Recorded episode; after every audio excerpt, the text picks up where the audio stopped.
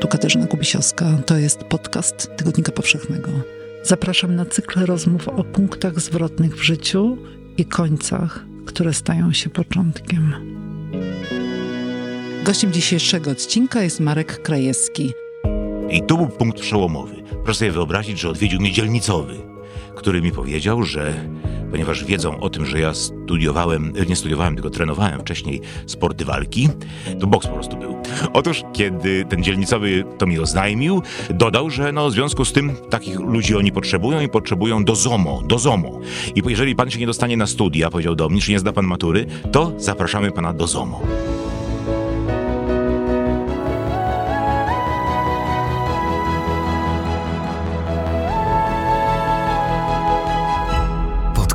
Tygodnika Powszechnego. Weź, słuchaj. Dzięki Tobie podcast Tygodnika Powszechnego rośnie w siłę. Dołącz do grona patronów i patronek na patronite.pl i twórz go razem z nami. Powszechny, czyli Twój. Dzień dobry z Krakowa, z Tygodnika Powszechnego przy ulicy Dworskiej 1C. Katarzyna Kubisiowska. Dziś ze mną w studiu jest Marek Krajewski. Dzień dobry, panie Marku. Dzień dobry. Punkty zwrotne w pana życiu. Ile pan się ich doliczył? No kilka ich jest, bo mus- musiałbym się dokładniej zastanowić, ale takim na pewno punktem, punktem zwrotnym to była sytuacja e, przed maturą, kiedy podjąłem decyzję o wyborze studiów. E, Potem takim punktem zwrotnym był rok Stop. 99. Stop. Tak. Przed maturą. Zatrzymamy się na tym punkcie zwrotnym przed maturą. Pan chciał być policjantem chyba wcześniej. W ogóle tak sobie wymyślił taki sposób na życie. Co mi się, wszystko się mi klei. Jako, jako dziecko chciałem być policjantem, tak? Kiedy, kiedy zachwycałem się serialem e, Kojak, który był emitowany wówczas w telewizji polskiej i, i ten bohater e, bardzo mi się podobał. Chciałem być taki jak on. No i tak up- up- upodobniłem się do niego, zresztą jeżeli chodzi o fryzurę e, po, po latach. A z lizakiem? Lubi pan lizaki? Bo Kodzak miał lizaka chyba. Tak, w, tak, tak, jadł, jadł lizaki, czy ssał lizaki, ponieważ, e, ponieważ rzucił palenie. Na początku producenci filmu jeszcze go pozwolili mu palić takie cygaretki, a potem, kiedy protesty się podniosły ze strony widzów, że to jest re- reklamowanie nikotynizmu, no to Kojak Telly Savalas, którego e, grał, prawda, rzucił palenie po, ponoć naprawdę, a, a, a poza tym jako filmowy Kojak zaczął no, szukać substytutu. Nie było gumy Nikoret, były, mm, były li, lizaki, które, które nazywano potem w Polsce Kojakami. E, I tutaj też jestem trochę do niego podobny. W tym, jak rzuciłem palenie 12 lat temu, to też używałem lizaków. No, a ten moment przed maturą, kiedy pan podejmuje decyzję o tym, że będzie studiował filologię klasyczną. Tak, tak, to był, to był moment, przełomowy, któ- który zresztą był, za, który zresztą można było jakoś przewidzieć em, wcześniej, bo dwa, moje dwa ulubione przedmioty w szkole to była matematyka i łacina. E, I postanowiłem studiować filologię klasyczną, ale do końca nie byłem pewien, bo też ciągnęła mnie filozofia. Ale filozofia na Uniwersytecie Wrocławskim wówczas była filozofią no, bardzo mocno sformatowaną, filozofią marksistowską e, i zresztą było mnóstwo chętnych na, na, na ten kierunek studiów. No i tak myślałem, matematyka, no dowiedziałem się, że, e, że raczej nie powinienem tam studiować, ponieważ mam za mało wyobraźni, tak powiedział mój nauczyciel. I e, filozofia, mnóstwo chętnych. Co tu zrobić w takim razie? I to był punk- punkt przełomowy. Proszę sobie wyobrazić, że odwiedził mnie, odwiedził mnie dzielnicowy który mi powiedział, że ponieważ wiedzą o tym, że ja studiowałem, nie studiowałem, tylko trenowałem wcześniej sporty walki. e, Jakie? Boks, boks, to przesadziłem, to boks po prostu był. Nie sporty walki. Chciałem, żeby to zabrzmiało pięknie, liczba noga, prawda? Pani jest... Ale pani zadała przenikliwe pytanie. Tak, boks, krótko trenowałem. Otóż w Gwardii Wrocław. Otóż e, e, kiedy, kiedy ten dzielnicowy to, to mi oznajmił, dodał, że no, w związku z tym takich ludzi oni potrzebują i potrzebują do ZOMO, do ZOMO. I jeżeli pan się nie dostanie na studia, powiedział do mnie, czy nie zda pan matury, to zapraszamy pana do ZOMO. No wtedy właśnie wybrałem filologię klasyczną, e, ponieważ, ponieważ wiedziałem, że na filozofię mogę się nie dostać, 15 osób na miejsce. Na matematykę e, pan profesor mi odradził, mój nauczyciel, e, no to cóż, filologia klasyczna. E, Wybrałem ten, ten kierunek studiów i spotkałem tam mojego mistrza i mentora, nieżyjącego już profesora Herberta Myśliwca, e, który, który mnie zainfekował gramatyką starożytną, językoznawstwem. To był mój punkt przełomowy pierwszy. Tak. Drugi punkt przełomowy to był Przepraszam, zanim przejdziemy do drugiego Tak. punktu przełomowego, bo pan mi chce się tak wypchnąć, e, już jest pan coraz starszy, starszy, a ja jednak bym troszkę sp- spojrzała na pana życie wcześniej, dobrze. na dzieciństwo, młodość. Może tam były, może nie punkty przełomowe, ale na przykład ważne postaci, które na pana wpłynęły. Może któryś z rodziców, może jakaś ciotka, może kolega, może ksiądz, y, może aktorka, może y, pisarz, którego pan y, przeczytał, albo pisarka, którego książkę pan przeczytał. Tak, to mogę takie dwie osoby wymienić. Jedna osoba, z którą miałem bliski kontakt, to był mój cioteczny dziadek, czyli brat mojej babki ze strony matki. Em, Nazywał się ten pan Michał Obłąk, mówiłem do niego wuju. I wuj Michał e, przychodził do naszego domu, kiedy byłem dzieckiem i chorowałem, a byłem chorowitym dzieckiem. E, Chorowałem, e, moi rodzice ch- chodzili do pracy, a wuj o Michał zostawał ze mną, opiekował się mną. I on mi opowiadał o Lwowie, o cudownym mieście swojej młodości, o mieście rozśpiewanym, zielonym, mm, w którym zgodnie żyły trzy nacje Polacy, Żydzi e, i Ukraińcy. Ja dzisiaj wiem, że ten obraz był idealistyczny, był trochę zbyt sierankowy. No Bo to, to był też ten Lwów utracony. Lwów się utracony, tak. Idealizuje, prawda? Tak jest. On, mój, mój, mój, wujo, mój wuj idealizował e, rzeczywiście ten Lwów i wcale mu się nie dziwię. E, I to były te, i te historie, które mi opowiadał wujo Michał, e, bardzo głęboko we mnie utkwiły, z czego nie zdawałem sobie sprawy jako dziecko, a zdałem sobie sprawę jako 40-letni mężczyzna, kiedy pojechałem do Lwowa już jako pisarz na targi książki. I wtedy zobaczyłem wtedy przed, obraz odmalowany przez mojego wuja, zobaczyłem jakby no, jego urzeczywistnienie w tym mieście, które jest, które stoi, które nie zostało przez wojnę zniszczone. E, Także to był chyba taki ważny, to była taka ważna postać w moim życiu, e, na pewno bardzo ważna postać w moim życiu, e, osoba, która nie tylko, że o Lwowie mi opowiadała, ale mi opowiadała również o tym, co było tematem tabu. Na przykład o czwartym rozbiorze Polski, o tym, jak weszli Sowieci 17 września i tak dalej. On mnie ukształtował w dużej mierze. A drugą taką postacią, ale to już po, pisarzem, poetą, A jeszcze jedna, jedna, jedna taka rzecz. Pana mama też pochodzi. Tak. z, Lwowa. tak jest, spod Lwowa, ziemi lwowskiej. I czy ona opowiadała o Lwowie? Czy to właśnie ta opowieść przyszła od wuja? Od wuja. Mama, mama, mama z ziemi lwowskiej pochodzi nie z samego Lwowa. Jako dziecko była we Lwowie tam dwa razy, może niedokładnie nawet pamięta e, to miasto. E, Przyjechała ze swoim bratem i ze swoją matką, moją babką e, w roku 57, jed- jedną z ostatnich grup repatriantów do, do Polski, do Wrocławia.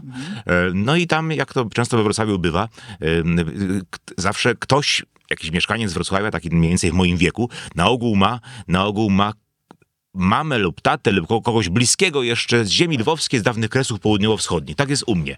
Em, Jestem przedstawicielem typowo, typowej wrocławskiej rodziny. Mama z Kresów, a ojciec z centrum Polski, spod Piotrkowa Trybunalskiego, z biednej wsi. Szukał szans lepszego życia we Wrocławiu, z wielodzietnej rodziny. I tam się poznali moi rodzice i tak ja, i tak ja w roku 66 przyszedłem na świat. Em, Także moja mama, owszem, ale o tym mi nie opowiadała. Aha.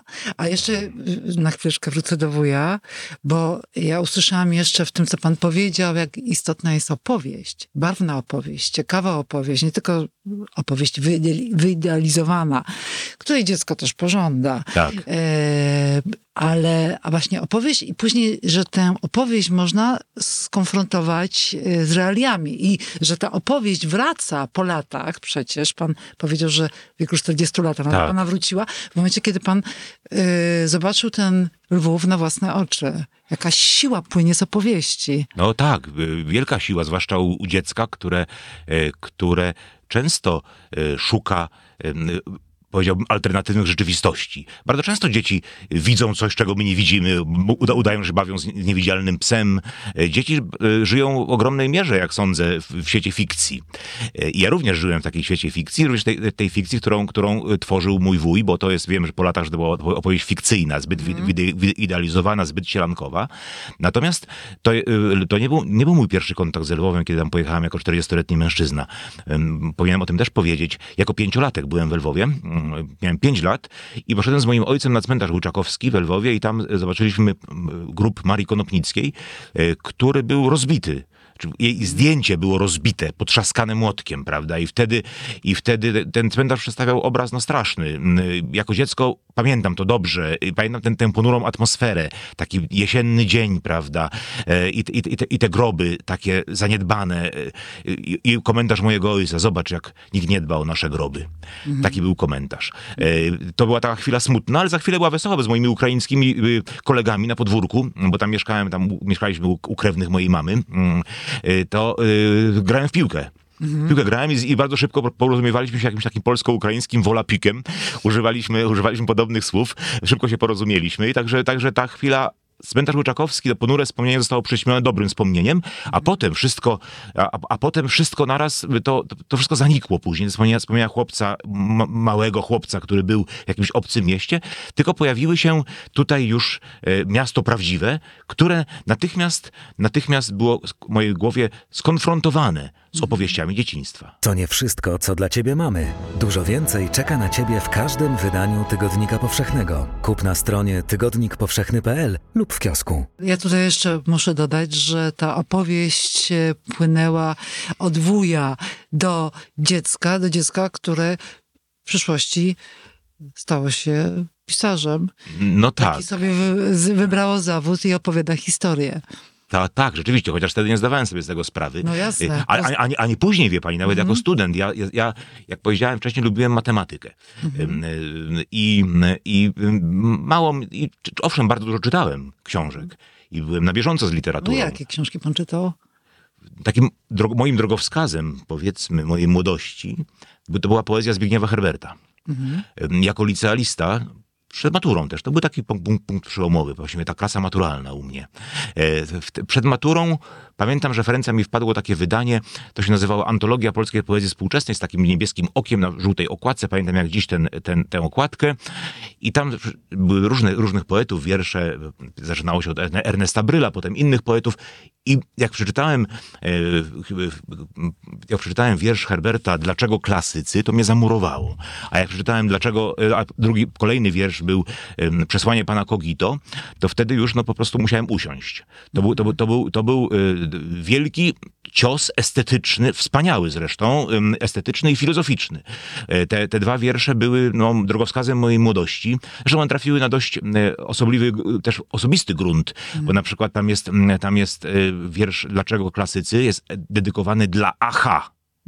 A wówczas ja jakoś y, blisko się przyjaźniłem z dziewczyną o, o, o, o y, tych y, inicjałach i też jej tłumaczyłem, dlaczego ja chcę wybrać filologię klasyczną. E, Także to, to, to było bardzo osobiste, a jednocześnie, a jednocześnie otworzyło mi oczy na, na filozofię starożytną, bo dostrzegłem tam bardzo silne wątki stoickie, prawda? Tak, takie męstwo, które bardzo mi imponowało, e, które było dla mnie czymś ważnym. Nie zapominamy, że to były lata, to były lata, no, ciemne lata już nie stanu wojennego, bo stan wojenny został zniesiony rok wcześniej, ale, ale jednak no, ponury czas, kiedy, kiedy my, licealiści, młodzi ludzie szczególnie odczuwaliśmy, odczuwaliśmy presję, e, to, to, to pognębienie, jakie, jakie no, było nam dane wtedy w tych, tych smutnych latach wszystkim jako narodowi. To się wydawało, że to będzie wieczne. Tak. Że to się nie skończy. Tak, a nagle parę lat i mamy 4 września, e, 4 czerwca, przepraszam, e, 89 roku i nagle wszystko się zmienia. Tak, to jest, to jest dobry moment Tak. y, w historii Polski. Czyli co, jak mamy mówić o punktach zwrotnych, to już wychodzimy z tego czasu Tak. młodzieńczości, dziecięcości i filologia klasyczna. Tak, i, i, i- dochodzimy do spotkania z moim mistrzem, profesorem Herbertem Myśliwcem, e, który był człowiekiem jak Sokrates. Mało pisał, Sokrates nic, nic nie napisał, ale, a, ale profesor Myśliwiec mało pisał artykułów, mało, mało prac naukowych, Aha. ale był, był, był, był naszym przewodnikiem. Mówię naszym, ponieważ ja byłem na dość wyjątkowym roku. Y, Z tego roku cztery osoby zostały na uczelni, ja też y, zresztą, wśród nich. A było I, na roku było 10 osób. a było tam y, osiem. Mhm. To rok wyjątkowy, bo było sześciu mężczyzn. Y, I, i, a, a tylko dwie kobiety, w tym jedna moja żona. Y, Także, także to był rok, rok wyjątkowy. I, I dla nas wszystkich bardzo mocno y, oddziałał profesor Herbert Myśliwiec y, swoją mądrością, swoją postawą życiową. Y, Był to wybitny człowiek. A, to, mm, postawa życiowa, co pan ma na myśli? Jak pan mówi postawa życiowa? Mam na myśli jego, jego ym, taką, mm, powiedziałbym, takie codzienne, to codzienne męstwo w znoszeniu przeciwności losu. O tak bym to ujął. A, a także jego, y, jego mm, Seneca powiedział, że, że należy wyświadczać dobrodziejstwa, ale nie, nie należy się nimi chwalić. On taki był. Na przykład chodził co tydzień do więzienia jako, jako, jako, jako członek klubu inteligencji katolickiej we Wrocławiu. Y, Tak się podjął takiego zadania. Chodził co tydzień do więzienia i więźniom mówił o Biblii i o starożytności. Ale, ale, ale y, u, oczywiście to, to nie było takie nastawienie konfesyjne, on ich nie nawracał, tylko po prostu mówił im o, o tych wielkich dziełach literatu, literatury światowej, Biblia jest takim dziełem przecież, i o dziełach mm, starożytnych. Mówił im o Homerze, o Odysei, prawda, oni nawet czytali y, y, te książki. Nigdy się nie chwalił, Do, dowiedziałem się znacznie później, y, już pod koniec jego życia, umarł przed, przedwcześnie, w wieku 70, 72 lat. Mm, Na, nigdy, się, nigdy się nie skarżył, a był ciężko chory, znosił pogodnie jak prawdziwy stoik. Y, Kiedyś przed, przed poprzednie roczniki nazywały go Seneca. I coś w tym było rzeczywiście. Także jak czytam czasami listy moralne do Lucyliusza Seneki, e, to, to widzę mojego mistrza, profesora myśliwca. I on pewnie by się nie ucieszył, e, gdyby e, dożył 99 roku, bo to był kolejny punkt zwrotny. Bo zmarł w 98. E, Nie, nie ucieszyłby się, wtedy wyszła moja pierwsza powieść W kryminalna. 99. Tak. W 99, no Tak. tak, ale wcześniej, no w tym samym czasie, to pan jakoś wszystko, t- tę sytuację pisania powieści zawdzięcza wodzie. Tak, w 97 roku, W oczywiście. 97. To, Proszę o tym to, była, to była powódź. No. Powódź we Wrocławiu i ja wtedy y, wyjeżdżałem na wakacje z moimi dziećmi, z synem i z córką e, i e, żeby y, uniknąć, żeby, żeby ujść po wodzi, to znaczy przejechać przez most w Głogowie, bo jechałem na północny zachód, na ziemię lubuską. Żeby y, przez most mm, przejechać jakoś, bo woda się już podnosiła bardzo mocno, pakowałem się w panice. W panice się pakowałem i zapomniałem materiałów do mojego doktoratu. To był rok 97. Przyjechałem na miejsce, piękna miejscowość, A tytuł doktoratu? prozodia Prozod- greckich zapożyczeń u Plauta. Tak. Pisałem pod, pod kierunkiem profesora Herberta Myśliwca. Otóż, e, otóż mm, e, wtedy pojechałem do, tego, do, do tej małej miejscowości, piękna, miejsco, pięk, pięk- piękna wioska położona w, leś, w lesie, nad jezio- jeziorem takim rynnowym, wąskim. E, nazywała się to mie, miejscowość Jeziorna. Otóż w tej jeziornej z- otworzyłem bagażnik mojego samochodu, dużego białego Fiata i zobaczyłem, że nie mam materiałów do doktoratu.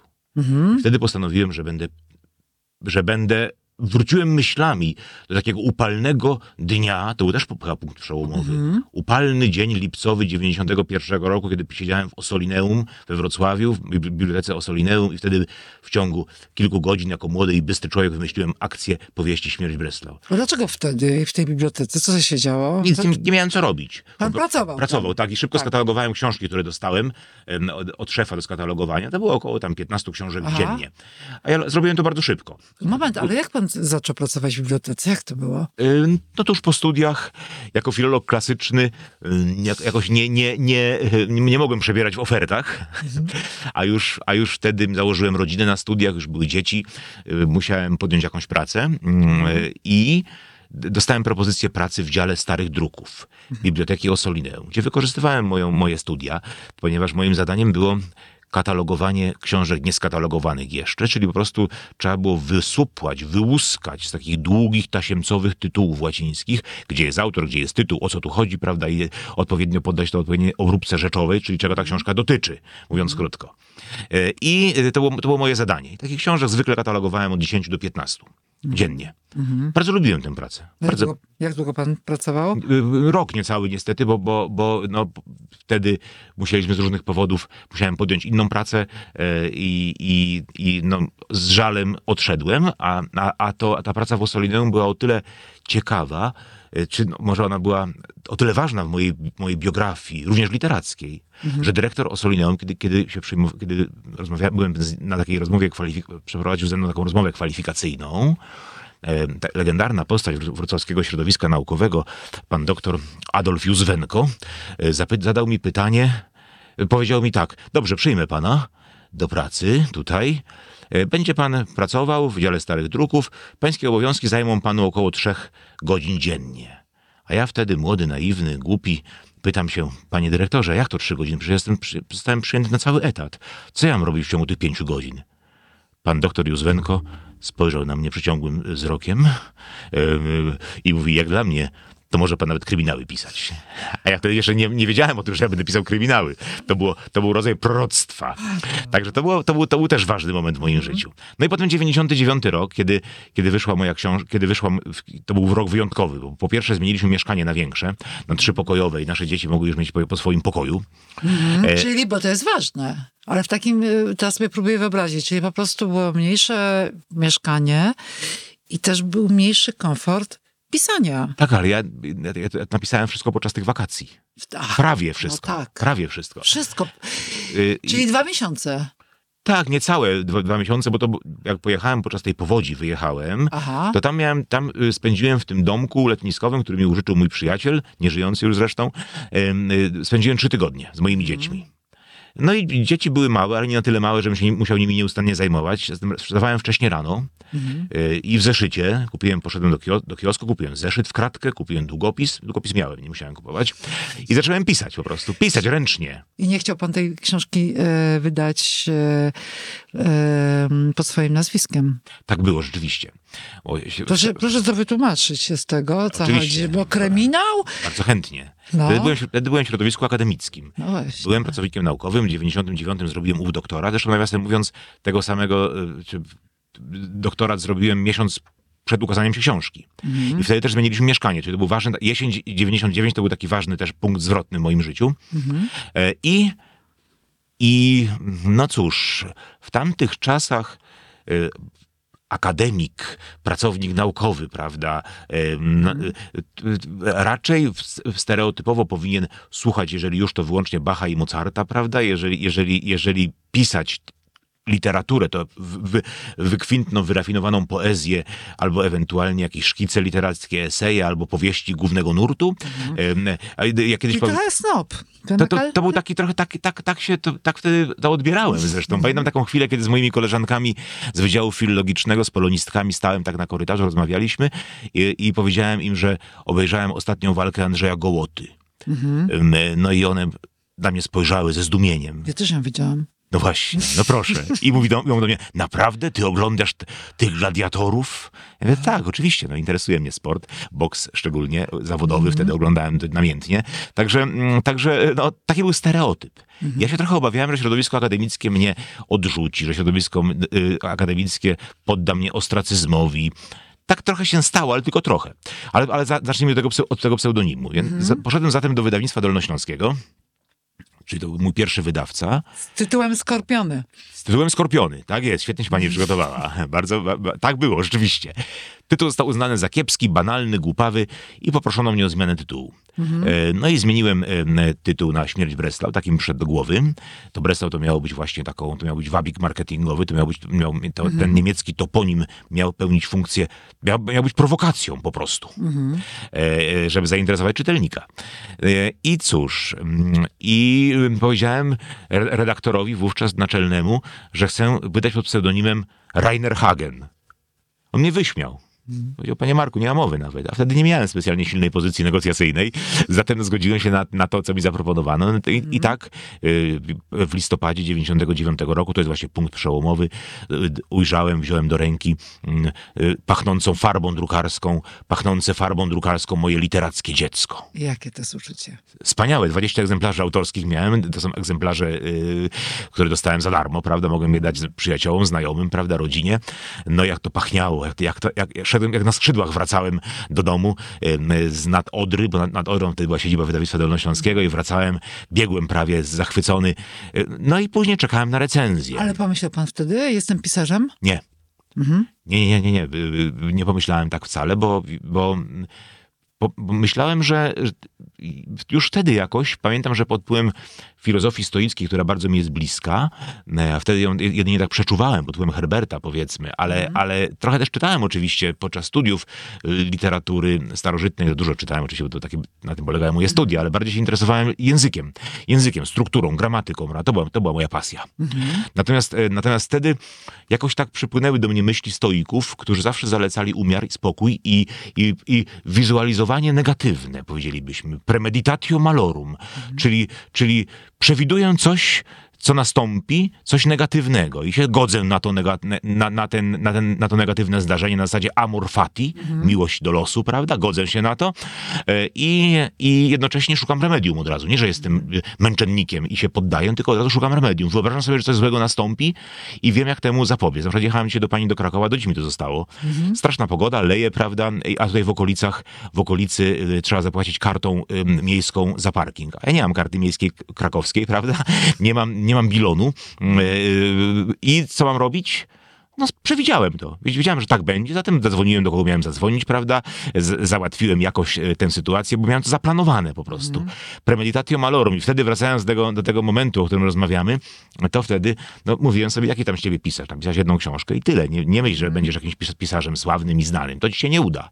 I się z tym godziłem. Spokojnie to przyjmowałem. A te pierwsze recenzje? Pierwsza recenzja była taka, taka trochę paternalistyczna, takie poklepywanie po, po ramieniu.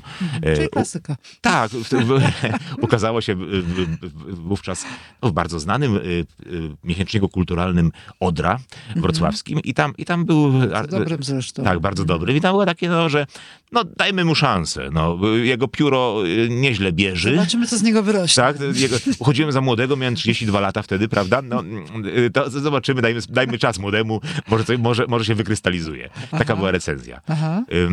A, a potem się okazało, że, że były recenzje, recenzje recenzjami, ale było zainteresowanie ze strony czytelników. I pamiętam taką chwilę, kiedy siedziałem z moimi kolegami y, po pewnym zebraniu naukowym, siedzieliśmy w, w restauracji wrocławskiej. E, Obok nas siedziała młoda dziewczyna z chłopakiem i, te, i ta dziewczyna mówi, ciekawe co tu było za Niemca w tym miejscu, w tej restauracji. A chłopak mówi na to, wiesz co, nie wiem, mówi, ale jest taki Krajewski, który napisał książkę Śmierć Breslau, on pewnie by wiedział. Siedziałem cicho, nie odzywałem się, nie wiedziałem. No i od tego czasu sporo tych książek pan napisał. Żyje Tak. pan z y, literatury, co Tak. jest wspaniałe. Y, I mm, ale ciekawi mnie, kiedy pan pomyślał, jestem pisarzem. Po ro- której książce? W roku, w- roku 2006. Mhm. W 2006 Czyli 7 lat jeszcze musiało Tak. upłynąć. Ja bardzo lubiłem moją pracę wykładowcy uniwersyteckiego. Wykładałem gramatykę łacińską, językoznawstwo porównawcze. Uwielbiałem te zajęcia, no, no, które nie spotykały się ze spe- specjalnym entuzjazmem studentów, prawda, bo to były trudne rzeczy, ale ja bardzo je lubiłem. I, i, I długo się wahałem, czy podjąć dramatyczną, drastyczną decyzję odejścia z uczelni. Em, Ale kiedy w roku 2006 w styczniu dostałem prestiżową nagrodę Paszport Polityki w dziedzinie literatury, to wtedy Wtedy dostałem mnóstwo propozycji literackich, filmowych i różnych innych, prawda? I wtedy, I wtedy zapytałem się mojej żony, która, e, która e, panuje bardzo dobrze nad, e, nazwijmy to, ekonomią domową, prawda? Czyli ekonomia domestika, tak ją nazwijmy, i, i wie dokładnie, jakie są wydatki, a ja nie wiem tego. Otóż e, e, powiedziała, że już możesz Moż, możesz spróbować podjąć pracę samodzielnego pisarza. Po tych różnych propozycjach i po różnych em, zdarzeniach pozytywnych, które, e, których właściwie impulsem, do których impulsem była ta nagroda. A pan się słucha żony. E, Tak, oczywiście. Jest, ja, ja, ja, pracuję, ja pracuję intensywnie, wtedy pracuję w samotności. E, i Nie, nie, nie dopuszczam nikogo do mojego biurka. Natomiast kiedy wracam do domu, to, to e, e, z mojej pracowni literackiej siada, siadam, siadam przy stole, rozmawiamy o sprawach codziennych i żona podejmuje e, właściwie wszystkie decyzje dotyczące życia codziennego. Ona e, jest osobą niezwykle dobrze zorganizowaną. Ja też, ale, ale ja, nie, ale ja nie, nie panuję nad różnymi rzeczami. E, Gdy pani mnie zapytała, ile ja płacę za mieszkanie, odpowiedziałbym, że nie wiem. A Ile pan płaci za mieszkanie? No nie wiem. Naprawdę. Podoba Ci się podcast? Słuchasz go bezpłatnie dzięki patronom i patronkom podcastu Tygodnika Powszechnego. Sprawdź korzyści na patronite.pl. A mnie jeszcze ciekawi, panie Marku, to czy nie miał pan jednak pokusy przez te lata e, jednak napisać książki pod pseudonimem, a może pan taką książkę napisał A my jeszcze tego nie wiemy. Nie, nie, nie miałem. A, Nie, nie, Zupełnie inną. nie widzę powodu. Nie, nie kryminał. Taką, że taką ym, zupełnie innego zaskoczenia.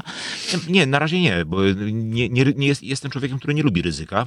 E, Aha, tak. o, ciekawe. Tak, tak. Jestem, jestem, jestem, jestem typem y, człowieka spokojnego, który nie podejmuje y, gwał- gwałtownych, ryzykownych decyzji. Ja w ogóle uważam, że y, pisanie, samo pisanie jest już ryzykowną sytuacją i wejście na rynek książki jest ryzykowne, ale jednocześnie, jak to mówię,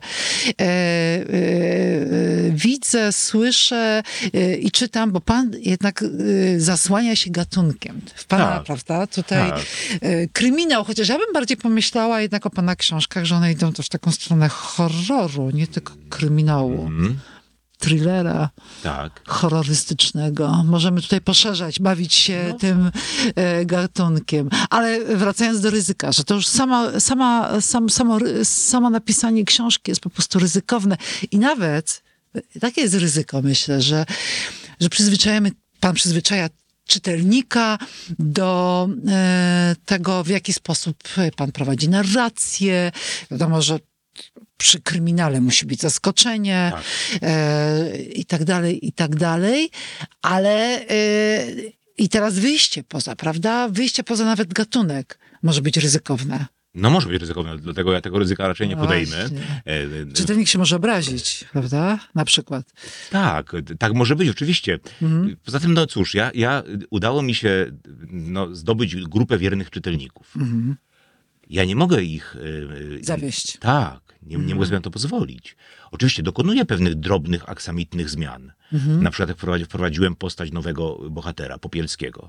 I odszedłem od Moka. Edwarda Edwarda Popielskiego. Popielskiego, tak. Na, I na jakiś czas odszedłem od Eberharda Moka i, i, moim bohaterem był Edward, prawda?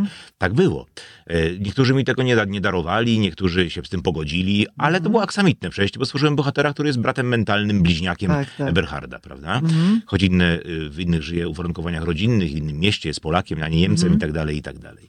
Natomiast później, później no, ro, robiłem takie delikatne, czasami zdarzało mi się, a to napisałem z, z moim kolegą medykiem sądowym, y, te 12 opowiadań, umarli mają głos, prawdziwe historie, widziane, y, widziane od strony prosektorium i od strony od, obdukcji sądow, me- medyczno-sądowej, prawda? Ym, W jaki sposób y, ludzie y, mogą, zmarli, którzy, w których ciałach znajdowano jakieś ślady albo jakieś, jakieś pozostałości, mogą wskazać zbrodniarza, mordercę swojego. To, było, to, to była ciekawa przygoda. Y, Też napisałem y, książkę, która rozgrywa się w Krakowie, y, w Podgórzu, w Podgórzu, nie na Podgórzu specjalnie, mówię, to było w Podgórzu, kiedy to jeszcze było miasto nie, nie należące do Krakowa, Demonomachia, opowieść o dybukach, o, o demonach żydowskich.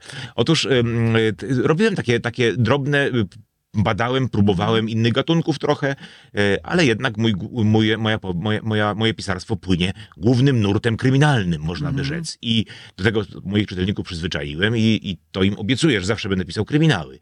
Oczywiście e, dawałem sobie takie różne cezury, sam sobie wyznaczałem punkty przełomowe, bo ciągle jesteśmy e, przy tematyce punktów przełomowych.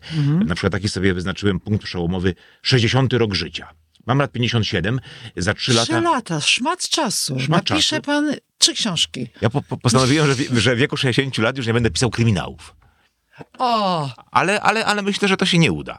E, Bo, bo e, jednak e, nie, nie, nie będę mógł tego, do, tego dokonać. E, Rynek wyda, literacki jaki jest, taki jest. Ja znam moje miejsce na nim, prawda? Mówiąc naj, najogólniej i, i nie mogę sobie pozwalać na takie ekstrawagancje, że nagle, że nagle stracę czytelników, którzy, którzy, którzy lubili kryminały, a teraz Krajewski nie pisze kryminałów, to my tego Krajewskiego nie czytamy. Nie, na to sobie nie mogę pozwolić.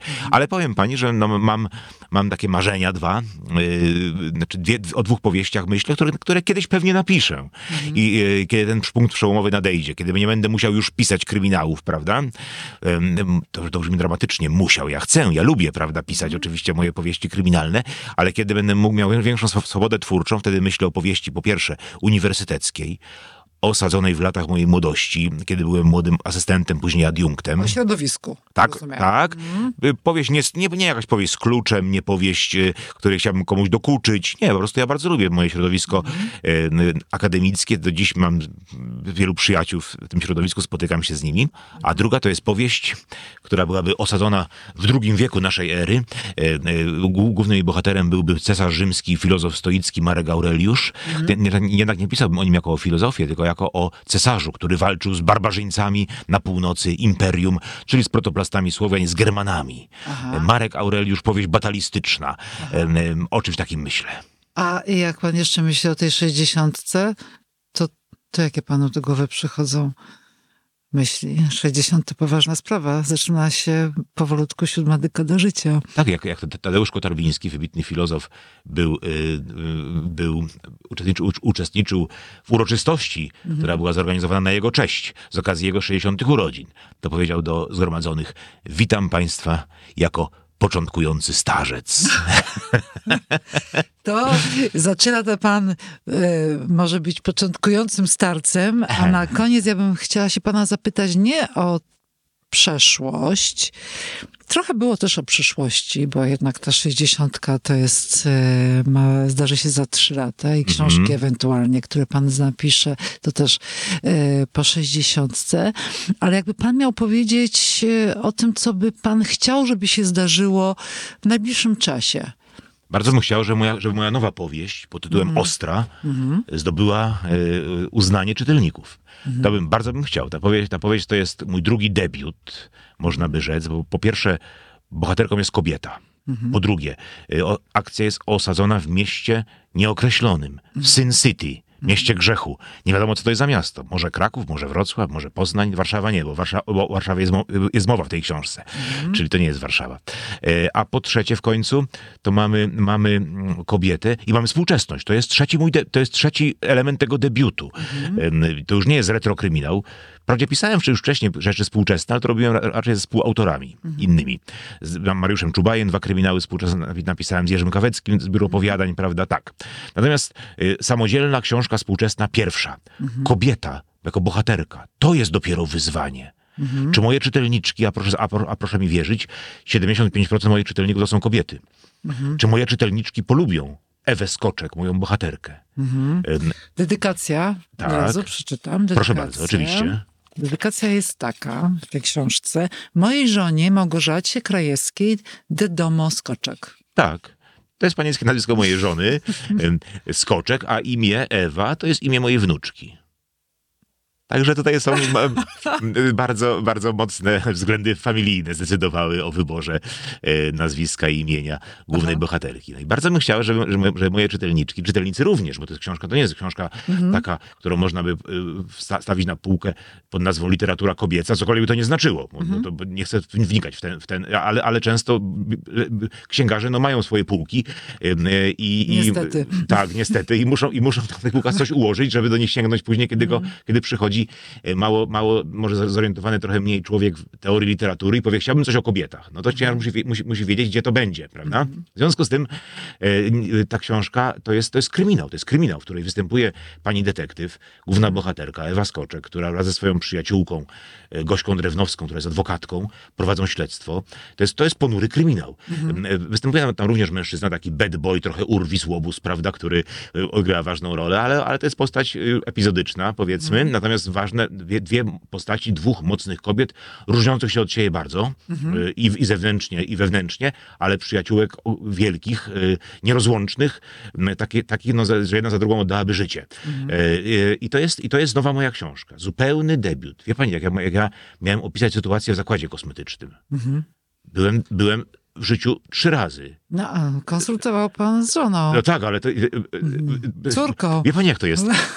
Na, napisać, napisać banał jakiś, że Ewa Skoczek wchodzi do zakładu kosmetycznego i widzi kobietę, która, która e, jest poddana za, zabiegom, no powiedzmy, pielęgnacyjnym, e, manicure, prawda? No to manicure, pedicure, każdy, to jest, to jest najprostsze skojarzenie z zakładem kosmetycznym. Ja chciałem coś bardziej wyrafinowanego. I pytam się żony, co to mogłoby być? A żona mówi, napisz, że nakładała jej hybrydę. Ja mówię, że co? Jaką hybrydę? Ja znam pojęcie hybrydy, ale zupełnie e, samochód hybryda na przykład. pomijając, już, pomijając już starożytny rodowód tego wyrazu, prawda? No i na, na to się dowiedziałem, co to znaczy hybryda, hybryda i napisałem, że nakładała jej na, na paznokcie lakier hybrydowy. A na to moja córka mówi, a czemu nie napisać po prostu hybryda? I byłem między młotem a kowadłem. Co tu pisać? No, wszedłem w świat nieznany mi trochę, prawda? I, i, chwilami, I chwilami się w tym świecie gubiłem. Na szczęście miałem świetne konsultantki. E, Nie tylko moje najbliższe tej kobiety, ale, ale i reda- redaktorki w wydawnictwie Znak. E, Na przykład e, redaktorka Dorota Gruszka zgło- zgłosiła bardzo ważną uwagę. Jest tam taka scena w mojej powieści, jak Gośka Drewnowska, potężna kobieta, dużej postury, prawda, idzie przez miasto. Napisałem, że wystukuje swoimi obcasami salwy, idąc po bruku. A ona widzi y, na, y, na rynku staromiejskim tego miasta, o którym piszę, prawda, y, mężczyznę oddającego mocz do fontanny. I ona widząc to, krzyczy na niego potężnym głosem, on się boi i ucieka, a Gośka Drewnowska z pogardą splunęła za nim. Na to mówi moja redaktorka, Dorota Gruszka, Marku, kobiety nie plują. Cokolwiek by... Jak ja zacząłem sięgać pamięcią, prawda, do moich różnych wspomnień, prawda, to rzeczywiście mężczyznę spluwającego, w tym i siebie samego niestety, wi widziałem kilka razy, prawda, natomiast, natomiast kobietę, ni kobiety nigdy. To są takie drobiazgi, ale, ale bardzo ważne. I one, one, muszą być, one muszą być dopracowane, one muszą być wycyzelowane. Stąd właśnie bardzo bym chciał, żeby, żeby, żeby, żeby moje czytelniczki, moi czytelnicy dostrzegli e, również ten trud, mój trud, który polegał na tym, że nagle ze świata męskiego, męskich bohaterów, męskich pragnień, męskich pożądań, ja wiem, co tacy, tacy faceci jak moi bohaterowie, czego oni chcą, jak tacy jak Eber, Eberhard Mock czy Edward Popielski, mężczyźni w średnim wieku, prawda? Ja wiem, co oni czują, jak patrzą na kobietę na przykład. A tutaj, a tutaj e, e, mam nagle wcielić się w postać kobiecą. No i zrobiłem to. I bardzo jestem ciekaw, jaki będzie odzew. Dziękujemy za wysłuchanie podcastu. Poznaj też moc czytania na tygodnikpowszechny.pl. Czytaj i rośnij z nami. Podcast Tygodnika Powszechnego. Weź, słuchaj.